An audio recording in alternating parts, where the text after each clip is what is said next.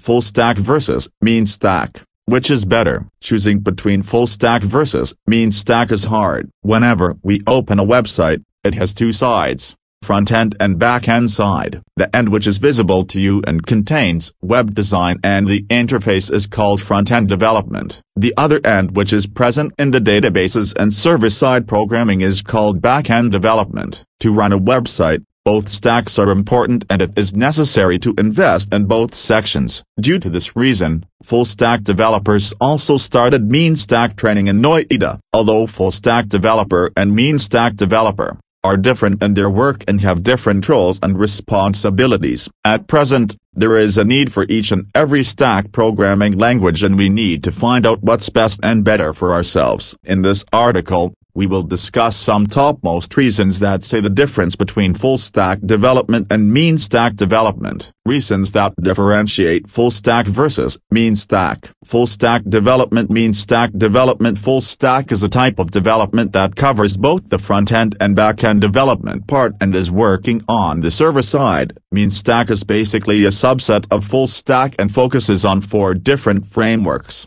MongoDB, Express.js, AngularJS, and Node.js. Full stack development is high in demand and is continuously working with high development tools and technologies. Mean stack is also high in demand but is still lower than full stack development. Full stack development includes Git and Git commands, a must to have a knowledge of JavaScript and other technologies. In full stack development, server-side programming languages include PHP, Python, C++, C and Java. Mean technology has a complete focus on JavaScript language and it cannot be robust as full-stack development. Full-stack developers work on different databases such as MySQL, SQL Server, Oracle, etc. Whereas, MeanStack uses MongoDB as the database. It takes time while work on full stack because it focuses less on specific use cases. MeanStack is faster than full stack because it focuses more on use cases. Hence,